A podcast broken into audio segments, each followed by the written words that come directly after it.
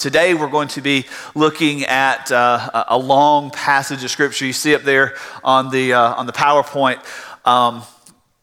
three and a half chapters that we're covering this morning. And I know most of you are thinking, dude, you don't get through like three verses in less than 40 or 45 minutes. How are we going to get through three chapters this morning?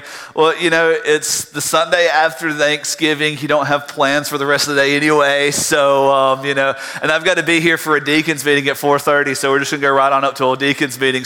Most of our deacons are here. So, you know, just go ahead and buckle up for the ride. We're going to be looking at the narrative of Noah, where we left off two Sundays ago, just to kind of catch up, was just the depth of corruption within us and how God was sorry that he had made people. That's harsh. That God was sorry that he had created image bearers because the bent of their heart was continually wicked. It was continually going towards that which is evil, so much so that it noted... I can get my Bible open. It noted there in chapter 6, verse 5, the Lord saw that the wickedness of man was great on the earth, and that every intent of the thoughts of his heart was only evil continually. Now, if you did this, I don't want you to feel bad for it, but don't let your grandkids do this, because if you miss this with your kids, you can redeem it with your grandkids. Probably the worst picture, the worst theme that you could use for a child's nursery is Noah. You use the theme of Noah in a kid's nursery, and there's always those two giraffe heads sticking up out of the top of the boat. They're always smiling, and the elephant's going, woo! You know, they're all happy, and everybody looks happy. The story of Noah is not happy. It's not cartoonish. It's not really a story of joy. It's a story of God's wrath. This God, who it says, saw that the wickedness of man was great on the earth, and that every intent of the thoughts of man was only evil continually, perpetually, day after day, moment after moment, second after second after second after second after second. So if your kids had Noah in the nursery, don't let your grandkids... Pick like Toy Story or something else. Don't pick David and Goliath either, because nobody wants a decapitated giant on their kid's wall over here. But what we're going to do today is we're going to look at the story of Noah in 6 sections. There is such mastery at the way Moses put this story together at the direction of the Holy Spirit of God to record actual history, but the intervention of God himself into man's history. There is such brilliance in the way that it is depicted. And so we have 6 different acts here. And the acts are like looking at like a script, looking at a playwright or something, where you have act 1, and this is the scene, and then act 2, this is the scene. We're going to look at each of these scenes together, then come back and put them where God intends for them to go, which is right in our heart, where we can rejoice in him, where we can celebrate who he is, but also be mindful of who we are. And so we're going to start verse 13 together and see that it says, the Lord God said to Noah, the end of all flesh has come before me, for the earth is filled with violence because of them. And behold, I am about to destroy them with the earth. Make for yourself an ark of gopher wood. You shall make the ark with rooms, and you shall cover its inside and out with pitch. And this is how you shall make it. The length of the ark should be 300 cubits, and its breadth 50 cubits, and its height 30 cubits. You shall make for the window of the ark. You shall finish it to a cubit from the top, and set the door of the ark in the side of it. You shall make with it a lower, second, and third decks. Behold, I, even I, am bringing the flood of water upon the earth to destroy all flesh, in which is the breath of life from under heaven. Everything that is on the earth shall perish.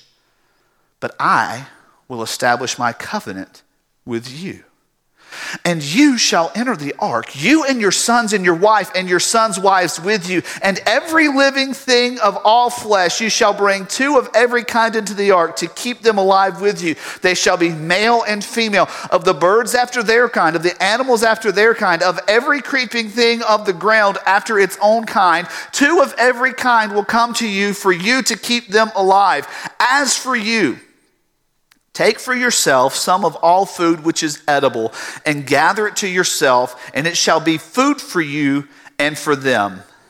Thus Noah did. According to all that God had commanded him, so he did. Let's pray together. Father, as we look today at your word, we ask you for clarity, for understanding, but Father, for the presence of your Spirit to guide us in an understanding of what it means to be your people, what it means to live under your covenant, and what it means to know the grace that you have offered us in Jesus Christ. Father, lead us, and we ask this in the name of Jesus. Amen. So we get to this passage of Scripture, and we're going to have to move a little quickly because, like as I said, we got 3.5 chapters that we're going to cover today, and all of it really comes down to these first few verses in chapter 6.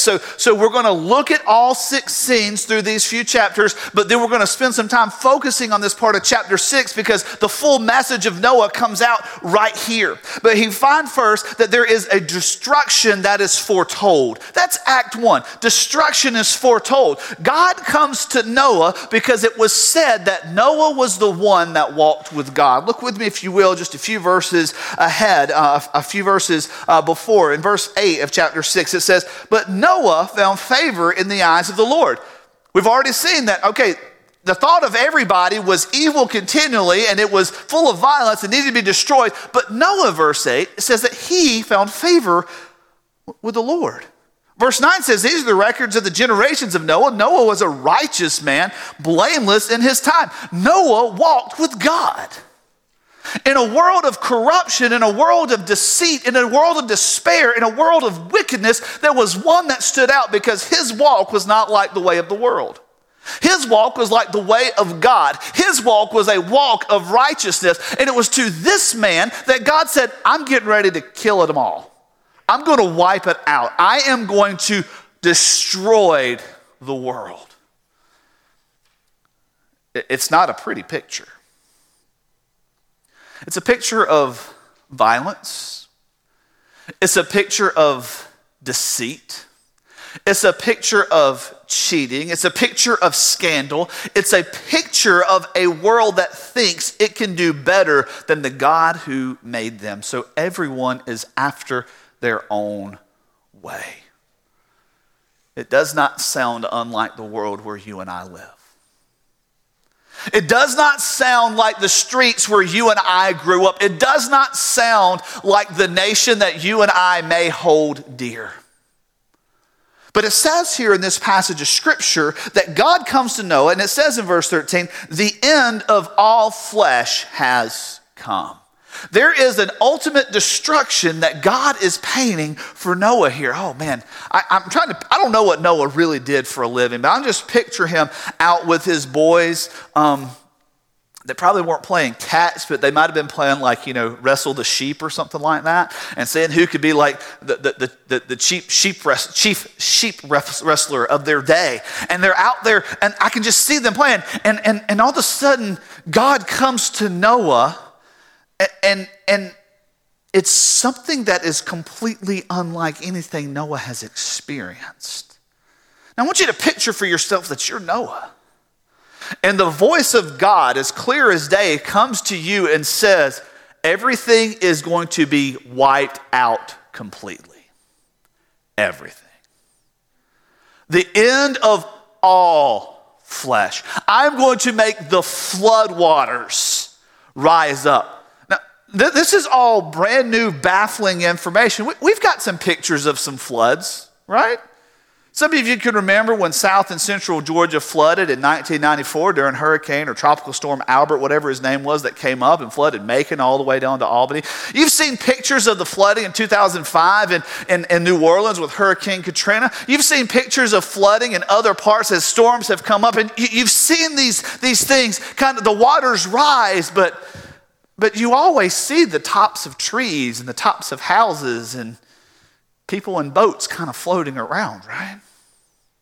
All of these images do not do justice to what God is depicting. He's saying everything will be destroyed, not able to be rebuilt.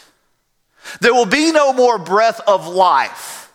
Furthermore, God goes on to say, this is how bad it's going to get, Noah. This is how bad this flood is going to be, this destruction is going to be, that if you do not take food with you, if you do not take animals with you, they're not going to survive. Still trying to figure out why God let cats on the ark, but he did, because we have cats. Sorry, cat people. I'm going to pay for that one, I'm sorry. But he says, verse 17, behold, I, even I, am bringing the flood of water upon the earth to destroy all flesh, in which is the breath of life from under heaven. Everything that is on earth shall perish. It's not a pretty picture. It's not at all a happy scene. And there's Noah in the middle of this, looking at his boys, trying to figure out, what am I going to tell them? What am I going to tell them? Because God, you just told me that I'm building this massive ark. I have no idea what it is, but you just told me what I'm supposed to build. And I'm going to explain to my boys, all three of them, that it's just me and their mama. It's just them and their wives that are getting to go on this. No in-laws, no cousins, no neighbors, no work associates, no friends, nobody. Some of you are thinking about a life without in-laws, and that's not where this is supposed to go, okay? We just had Thanksgiving. We got Christmas coming. It's just live in it. But it's not a pretty picture. It's not a happy scene because it is destruction. And then we get to chapter 7, and we see this scene of gathering and entering. It says that the Lord said to Noah, enter the ark, you and all of your household, for you alone I have seen to be righteous before me in this time. That verse haunts me. And the reason that verse haunts me is because I have to filter that verse through my heart and ask, God, do you see me as righteous in this time? Do you see me as righteous before you in this time? Even if nobody else is, and we come to this question, we come to this verse, and we have to ask ourselves, would God have even dared to come to us if he was going to destroy the world and say, you're the one that I'm going to use to make sure that there is a line of humanity that continues? Noah, you are the only one who was righteous before me. I am coming to you. And he says, you shall take with you of every clean animal by sevens, male and female, and of the animals that are not clean too, male and his female, also of the birds of the sky by sevens, male and female, to keep offspring alive on the face of the earth. For after 7 more days, I will send rain on the earth for 40 days and for 40 nights, and I will blot out from the face of the land every living thing that I have made. And again, verse 5 says the same thing as chapter 6, verse 22. Noah did all according to all that the Lord had commanded him. Didn't leave any of it out. Didn't leave a single thing out. And so in this picture, in this scene, we have Noah going around. I had a little game on Nintendo. It was a really cheesy game. But the old original Nintendo that had like the 4 buttons over here, it was Bible Adventures. And on Bible Adventures on the Nintendo, there were 3 different games you could play. There were 3 different little Bible games you could play. One of them was Shepherd Boy David gathering sheep and trying to save them from the lions. The other one was a David and Goliath game. And then there was the third one, which was Noah trying to go around and gather. And you had to control little Noah, and he had to go over here and pick up this lion and carry this lion. But the lion would try to bite him, so you had to grab him just the right way and get him onto the ark. And then you got to go, and you got to grab 2 cows and 2 dogs and 2 sheep and 2 monkeys and two of everything. It was a terrible, terrible game, but it was fun. And so sometimes I have a hard time looking at this passage of scripture, not picturing the video game of Noah running over here, like, all right, got to get this. Oh, well, what? Have you ever tried to herd animals? Some animals you just can't herd. Noah, here he is. All right, I got to get that snake and get him on the boat. How's he going to do that? All right, oh, got to get this alligator. Oh, he's going to bite me. How am I going to do that? Oh, I got to get this bear. Let's wrestle this guy to the ground and get him on the boat. He didn't have tranquilizer darts. This wasn't modern day. That's why we see the hand of God. And God says, says there in verse chapter 6, verse 20, they will come to you for you to keep them alive. That's an important verse because there is no life outside of the direction of God in this narrative. God says, I am sending you into the boat and I am bringing to you the animals that you are to put on the boat. You're going to go climb a tree and trap a bird and get him on the boat yourself? He's going to fly through the door because I am directing him. It's just Moses and a few animals that are obeying the voice of God. So he gathers them all. It says in verse 6 that Noah was 600 years old. Any of our senior adults going to be running around building a boat and gathering? And all of our senior adults in here have over 500 years to get to where Noah is when this happens. Any hands? Any takers? This is an old man that God is using. He says he gathers them. Noah and his sons and his wife his sons' wives with them entered the ark because of the water of the flood. And notice with me that God has already separated animals into a couple of classes, those that are clean and those that are unclean, those that were fit for food and those that were just going to be for their protection so that they could repopulate the earth of their kind. They didn't evolve there. They didn't just appear out of nowhere. These were animals that God created on the fifth and sixth day of creation because of his pure and perfect desire to create this world. And so they gather together and they enter. And it says on the very same day, verse 13, Noah, Shem, and Ham, and Japheth, the sons of Noah, Noah's wife, and the three wives of his sons with them entered the ark. They and every beast after its kind and all the cattle in their kind, every creeping thing that creeps on the earth after its kind and every bird after its kind, all sorts of birds. So they went into the ark to Noah by twos of all flesh, in which is the breath of life. And then the flooding happens. The earth floods. It says in verse 17, the flood came upon the earth for 40 days, and the water increased and lifted up the ark so that it rose above the earth. All right, so now picture some floods that you've seen. You got it flying out there, and you see the tops of houses and the tops of trees. Notice what happens here. It says, the water prevailed and increased greatly upon the earth, and the ark floated on the surface of the water. The water prevailed more and more upon the earth, so that all of the high mountains everywhere under the heavens were covered. Now, it's one thing, and I don't want to take away from anybody that has experienced flooding in their own house or lost property. It's devastating. Even if it's just a couple of feet that come up into your house, they've got to come in and rip out all your floors and cut your sheetrock off and rip out your insulation, all these things. But we're talking some serious depth here, right? Anybody off the top of their head know what the tallest mountain in the world is? Mount Everest. Anybody off the top of their head know how tall Mount Everest is? There we go. We've got a winner over here. Mount Everest, over 29,000 feet tall. Pretty tall, right?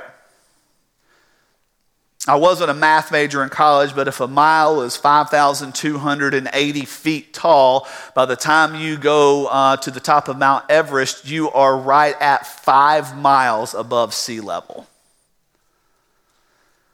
Water that deep. I don't care if you watched Evan Almighty or not. Don't get the mistake that it was just this big whoosh of water and it ended before it got to the city. The Word of God, the Bible says that all of the earth flooded, that the water prevailed above the heights of the mountains. Folks, there's no escaping this. If you weren't in that ark, you did not survive. No tree, no grass, no bird. Birds can't hover that long.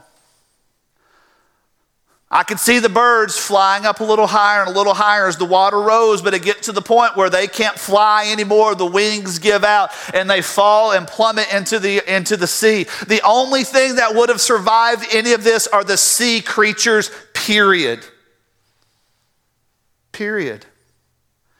This is not just some sort of localized high water incident. This is not just some sort of localized just to the Middle East. And so it was really just the area around Noah that flooded. The Word of God says that it prevailed over the entire earth. Period. Not a subset, not a subregion. The earth flooded. Verse 21. All flesh that moved on the earth perished, birds and cattle and beasts and every swarming thing that swarms upon the earth and all mankind. All of that was on the dry land, in whose nostrils were the breath, and the spirit of life died. Thus, verse 23, he blotted out every living thing that was upon the face of the land, from man to animals to creeping things and birds of the sky. And they were blotted out from the earth, and only Noah was left, together with those that were with him in the ark. The water prevailed upon the earth 150 days. So magicians and escape artists can train themselves to where they can hold their breath underwater for about 7 minutes. In order to escape the chains or the shackle or the box or whatever they've placed themselves in. There's a big difference between 7 minutes and 150 days, is there not? This is not good. Furthermore, we see evidence of this, and you're like, well, why should I believe? That's just a story in the Bible. Why should I believe? We see evidence of this in science, right? You're like, well, how do we see evidence of this in science? Because there are species of animals that you find in parts of South America that the only place that you find their fossils, their bones, whatever, are somewhere in Asia. Like, how in the world did that happen? Well, they floated over there in the flood. As all of this, science corroborates this. You're like, well, no. We had Pangaea. It was just one big continent and things roamed. No. The Bible tells us the whole earth flooded. And when the flood waters recede, things drop. We were at my dad's this past week, riding around on his little John Deere Gator, looking at cows and stuff. They had a lot of rain in western North Carolina a few weeks ago. And you know, they're kind of in the mountains, and Dad's farmland is kind of in a little bit of a valley, and there's one main creek that kind of floats through all of his land. But then there are like 5 or 6 drainage ditches. And he showed me, he said, you know, the water didn't get really high. It was probably only about 3 feet high, because you could see like leaves and trash and some of his fence line. But there was this log, this dead tree. It was an old oak tree that fell about 1.5 years ago, that when we were there last Thanksgiving was probably right over here about where the piano was. And when we were here the other day, it was probably right over here where the Mexican flag is. And Dad said, I'll give you a hint, that didn't get there by my tractor. See that log floated, and it moved because of the water. Animals and birds and everything that was dying in this flood floated all over the face of these. And as the water came down, there it was deposited. And there we have bones and skeletons all over the world. Science corroborates the flood. It upholds the Word. It doesn't disprove the Word of God. We don't need science to believe the Word of God. But sometimes it's kind of cool to see where science actually says, no, that actually probably is what happened. The earth floods. Then it's just a waiting game. Chapter 8 takes us into where they're waiting on this recession of the water. They're waiting. It says, God remembered Noah and all the beasts of the cattle that were with him on the ark, and God caused a wind to pass over the earth, and the waters subsided. And you know the story. Noah opened the window of the boat, and he let a bird out. And the bird, the raven, flew out and we just kind of hovered and didn't find anything. And so a few days later, he lets out a dove, and the dove couldn't find a place to rest, even though the ark itself had landed on the top of a mountain. He couldn't find a place to rest, so he comes back, and then Noah's like, okay, it's been a few days. We're going to let the bird go out again. So he sends the little messenger pigeon out there, and he floats around, and he comes back with a holly leaf. Vegetation starting to reappear on God's created world. And a few days later, Noah sends the bird out again. He sends the dove out again, and it says at the end of 40 days, he opened the window of the ark which he had made. Verse 11, the dove came toward him, and behold, in her beak was a freshly picked olive leaf. So Noah knew that the water had abated from the earth, and he waited another 7 days and sent out the dove again, but she did not return to him. All of this time, the people inside of that ark are remembering something, that it was only because of God's pleasure in them that they were still alive. God had every right. God had didn't owe anybody anything. He had every right to be able to say, you know what, I'm going to wipe them all out, and just as easy as I made the first two, I'm going to make some more. But he didn't do that. He didn't do that because he had made a promise to the first ones that there would be coming from them, from the two of them, one that would be a rescuer from them all, for them all. And it wasn't Noah, the one whose name also could be linked to rest. It was the one that would come from this. And so what happens is they come off of this as the water recedes. It says about the 601st year in the first month, on the first of the month, the water dried up from the earth, and Noah removed the covering of the ark and looked, and behold, the surface of the ground was dried up. They waited and remembered that God had rescued them, that God had saved them, that God had preserved them. And then I love the end of chapter 8. Chapter 8 gives us this beautiful, beautiful picture of worship. Of worship. Now notice with me what it says there. It says, God spoke to Noah, verse 15, go out of the ark, you and your wife and all your sons and wives with you. Bring out with you every living thing of all flesh that is with you, birds and animals and every creeping thing that creeps on the earth, that they may breed abundantly on the earth, be fruitful and multiply on the earth. So Noah went out, and his sons and his wife and his sons' wives with him. Every beast, every creeping thing, every bird, everything that moves on the earth went out by their families from the ark. Verse 20. Then Noah built an altar to the Lord. He took of every clean animal and of every clean bird and offered burnt offerings on the altar. The Lord smelled the soothing aroma and said to himself, I will never again curse the ground on account of man, for the intent of man's heart is evil from his youth, and I will never again destroy every living thing as I have done. We come into this passage of scripture, and we have a man and his family who have been preserved, who have been saved, and all they can do at the first time they exit and first time they place their foot back on solid ground and to say, we must worship our God. Salvation brings worship. Worship is the response to having been saved, having been preserved, having been redeemed, having been brought out of the destruction into the only life that God could issue. They worshiped, and they praised God, and they praised him, and they praised him, and he leads them into a time of covenant and blessing. Notice with me, if you will, God says, I'll never again curse the ground on account of man, for the intent of man's heart is evil from his youth, and I'll never again destroy every living thing as I have done. In verse 9, chapter 9, verse 1 says, God blessed Noah and his sons and said to them, be fruitful and multiply, fill the earth. Remember that one? It was the same command he gave Adam, right? Be fruitful and multiply and fill the earth. God's intention, God's design was for a populated earth of his image bearers that could know him and enjoy him forever.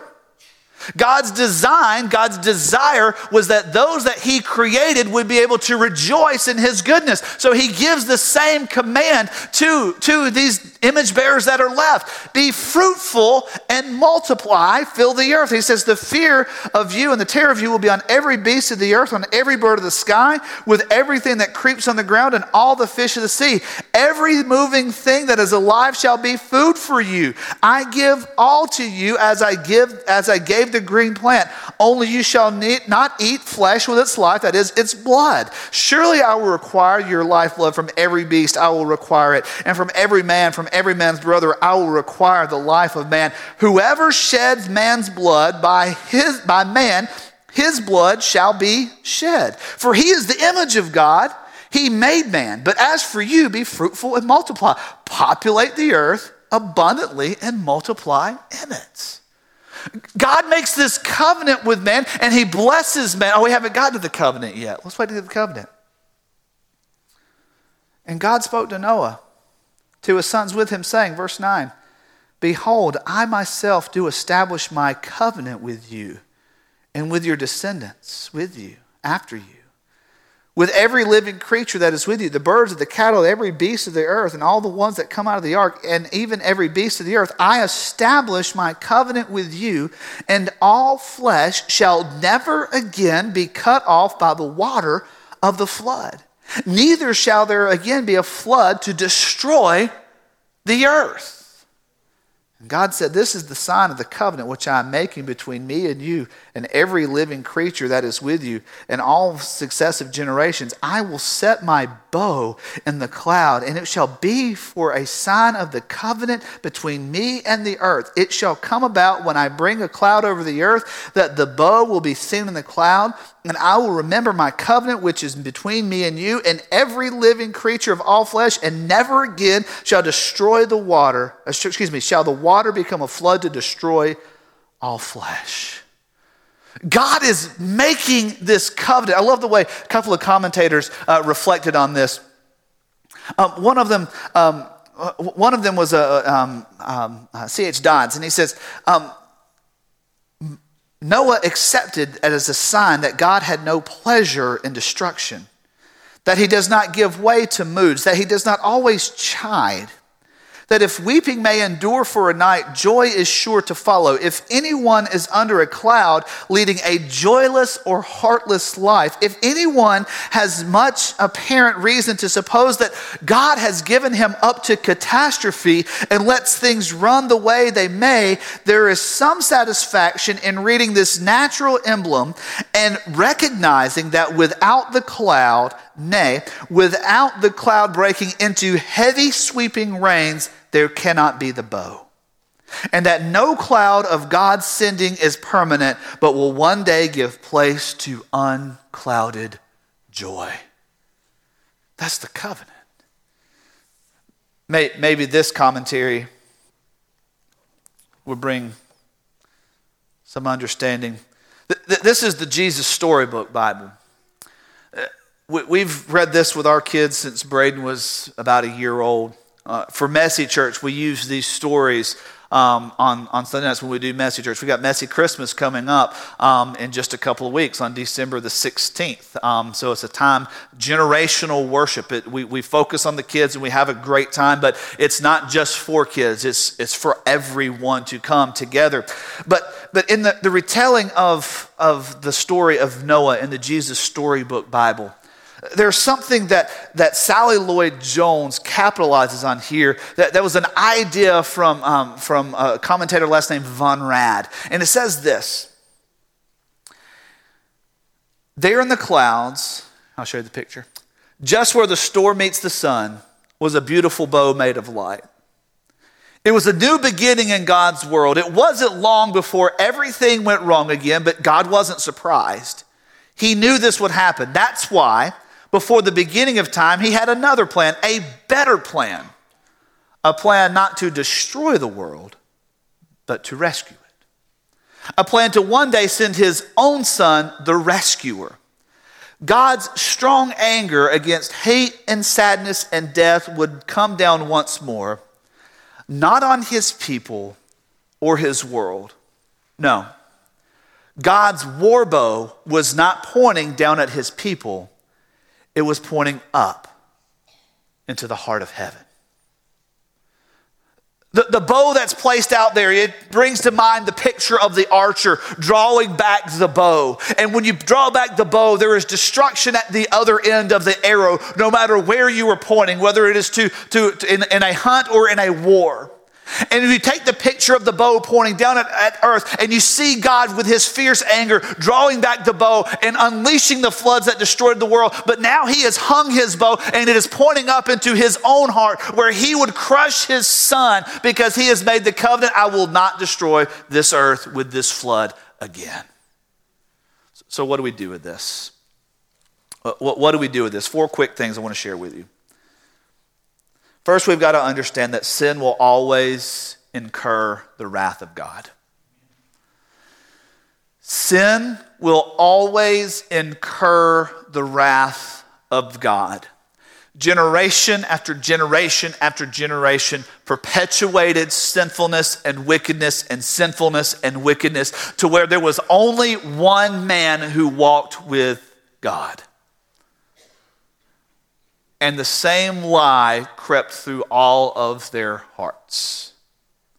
We're going to get away with this.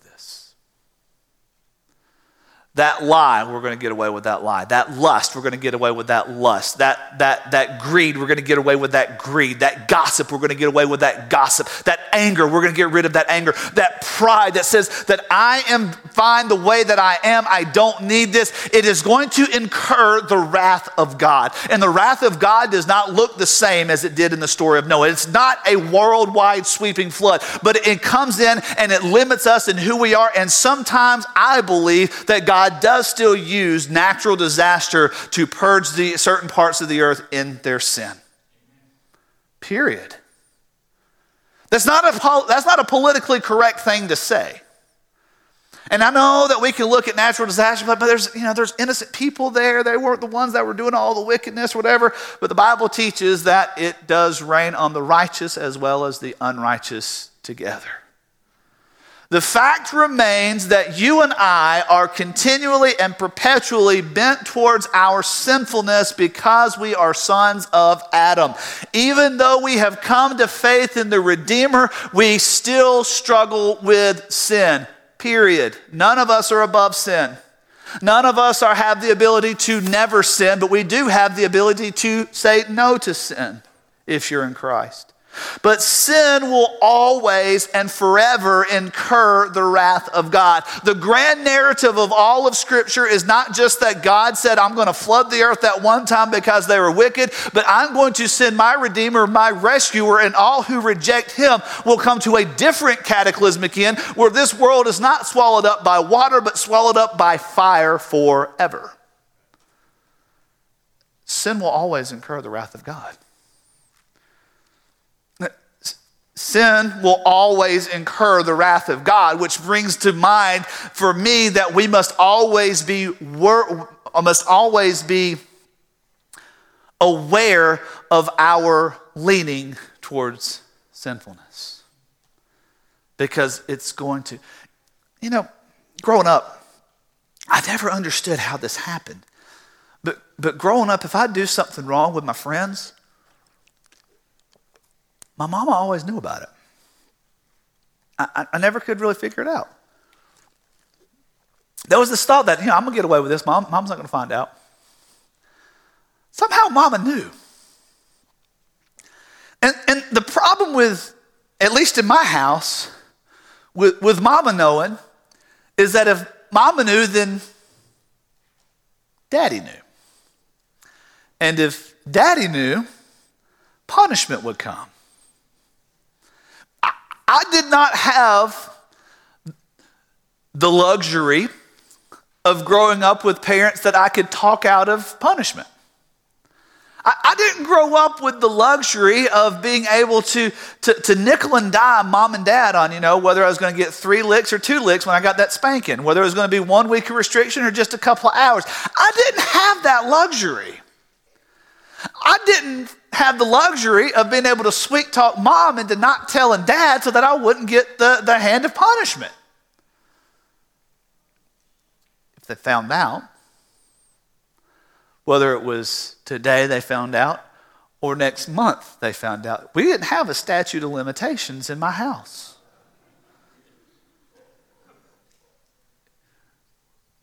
When they found out, the punishment for sin, for my action, remained. Sin will always incur the wrath of God. Furthermore, the flood did not change the bent of man's heart. The flood didn't take away the evil that lurked within. Notice with me what God says himself in verse 21 of chapter 8. The Lord smelled the soothing aroma and said to himself, I will never again curse the ground on account of man, for the intent of man's heart is evil from his youth. Translation, you and I are born sinners. You're not born with a clean slate. You're not corrupted by those around you. They can corrupt you, but the sinfulness is already there. But then go on to see what happens. It says in verse 20 of chapter 9, Noah began farming and planted a vineyard. He drank of the vine and became drunk and uncovered himself and lay inside his tent. Ham, the father of Canaan, saw the nakedness of his father, went and told his brothers outside, but Shem and Japheth took their garment, laid it upon their shoulders, walked backwards and covered the nakedness of their father, and their faces were turned away so they did not see their father's nakedness. Now, I'm not going to go into all the description and all the meanings of what could have come out of this, but basically what we have is a man who gave himself over to drunkenness and became the laughingstock of one of his sons, and there was shame brought in, because the evil intent of our heart was not changed. That was just water. And I'm telling you this now because I cannot remember the number of people that I have talked to that can tell me about when they were baptized but cannot tell me about when they actually knew that Jesus had saved them. It's water. Water, right there. Fulton County, Fairburn water. The stuff that you filter before you drink. The stuff you go and you pay your water bill at home, then you go pay your water bill at Walmart or your grocery store to get water that you'll actually drink, right? That's water. I think it came out of the Chattahoochee River. Woo!